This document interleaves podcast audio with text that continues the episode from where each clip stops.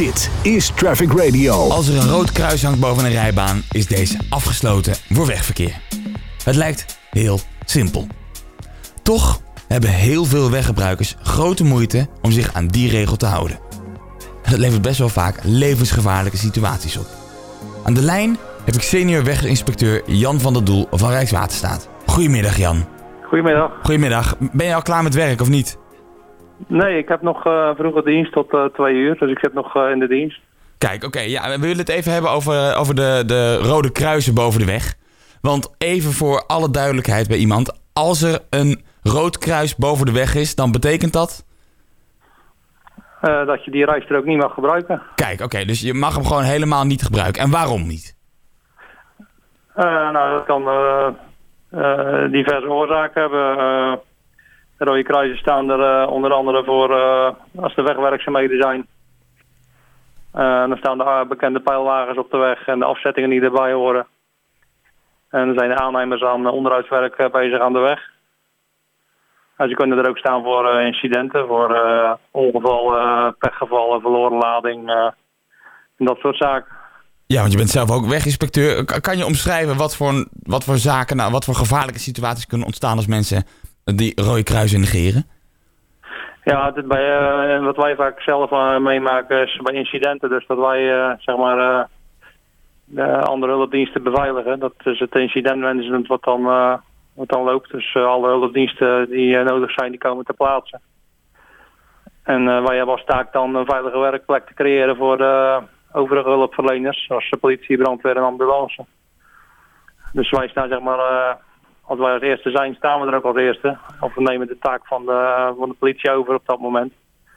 En dan uh, ja, ben jij het eerste buffervoertuig, zeg maar, uh, die onder het rode kruis staat. Dus jullie zijn gewoon de eerste eh, frontlinie? Als daar doorheen rijdt, dan is het wel confronterend en dan komt het wel akelig dichtbij af en toe. Oké, okay, en, en, en is het ook gewoon een keer dat iemand echt tegen jou aan is gebost of je auto? Of, of, had het dat ook weer niet? Nee, ik heb het gelukkig nog zelf nog niet meegemaakt, maar wel uh, op, ja, heel korte afstand dat ik denk van, er gaat mijn auto of er gaat mijn motor, maar uh, andere collega's helaas wel. En dat zijn er in de afgelopen jaren al uh, tientallen geweest uh, van het voertuig is aangereden. En andere hulpdiensten trouwens ook. Dus ja, het was een zorgelijke ontwikkeling. Ja, en, en hoe komt het nou dat mensen niet snappen dat zo'n rood kruis een afgesloten weg betekent? Ja, uh, het is ook een, natuurlijk in deze tijd zo dat veel mensen met andere dingen bezig zijn als met uh, autorijden. Of het besturen van een voertuig. En die zitten op de iPad of de uh, telefoon nog even een appje te sturen of een mail te bekijken. En uh, ja, dat leidt natuurlijk uh, superveel af, zoals we allemaal wel weten. Mm -hmm. Maar ook in dat soort situaties ja, missen mensen soms de informatie die boven de weg staat. En uh, ja, als je dan afgeleid bent, dan uh, zie je het rode kruis niet en dan rij je door. Totdat het eigenlijk uh, niet meer kan. Of totdat je tegen de afzetting of het voertuig aan botst. Wat daar voor de veiligheid staat. Ja, ja nou oké. Okay. En dan het CDA kwam dan met het plan om, om dan maar spijkermatten neer te gaan leggen. Zodat de banden van aankomende auto's lek geprikt worden en in principe stoppen. Is dat een ja. oplossing? Of? Ja, dat is wel heel... hoe zou ik het zeggen? voortvarend. Ja.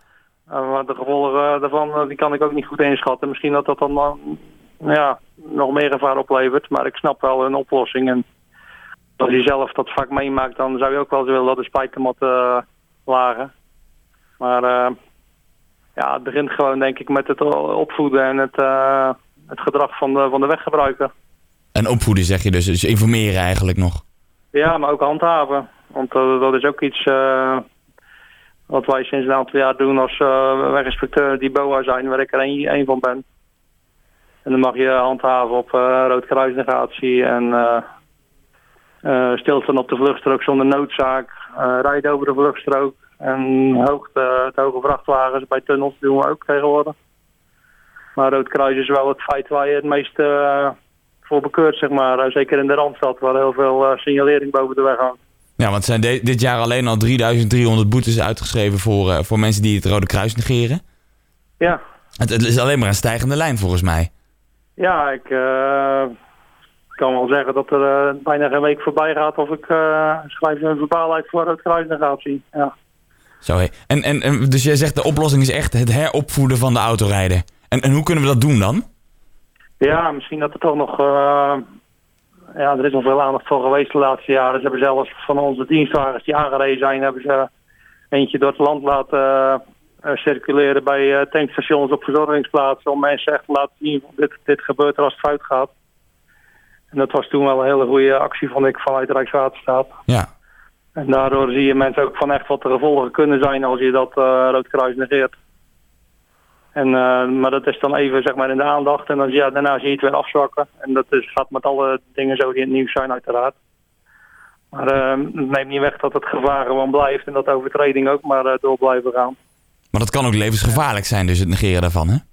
Ja, duidelijk. Want ja, als je die, die zone zeg maar, waar onze auto's staan, of die van andere hulpdiensten, en die mensen zijn met het uh, ongeval bezig, met uh, gewonde slachtoffers, uh, berging van voertuigen, opruimwerkzaamheden.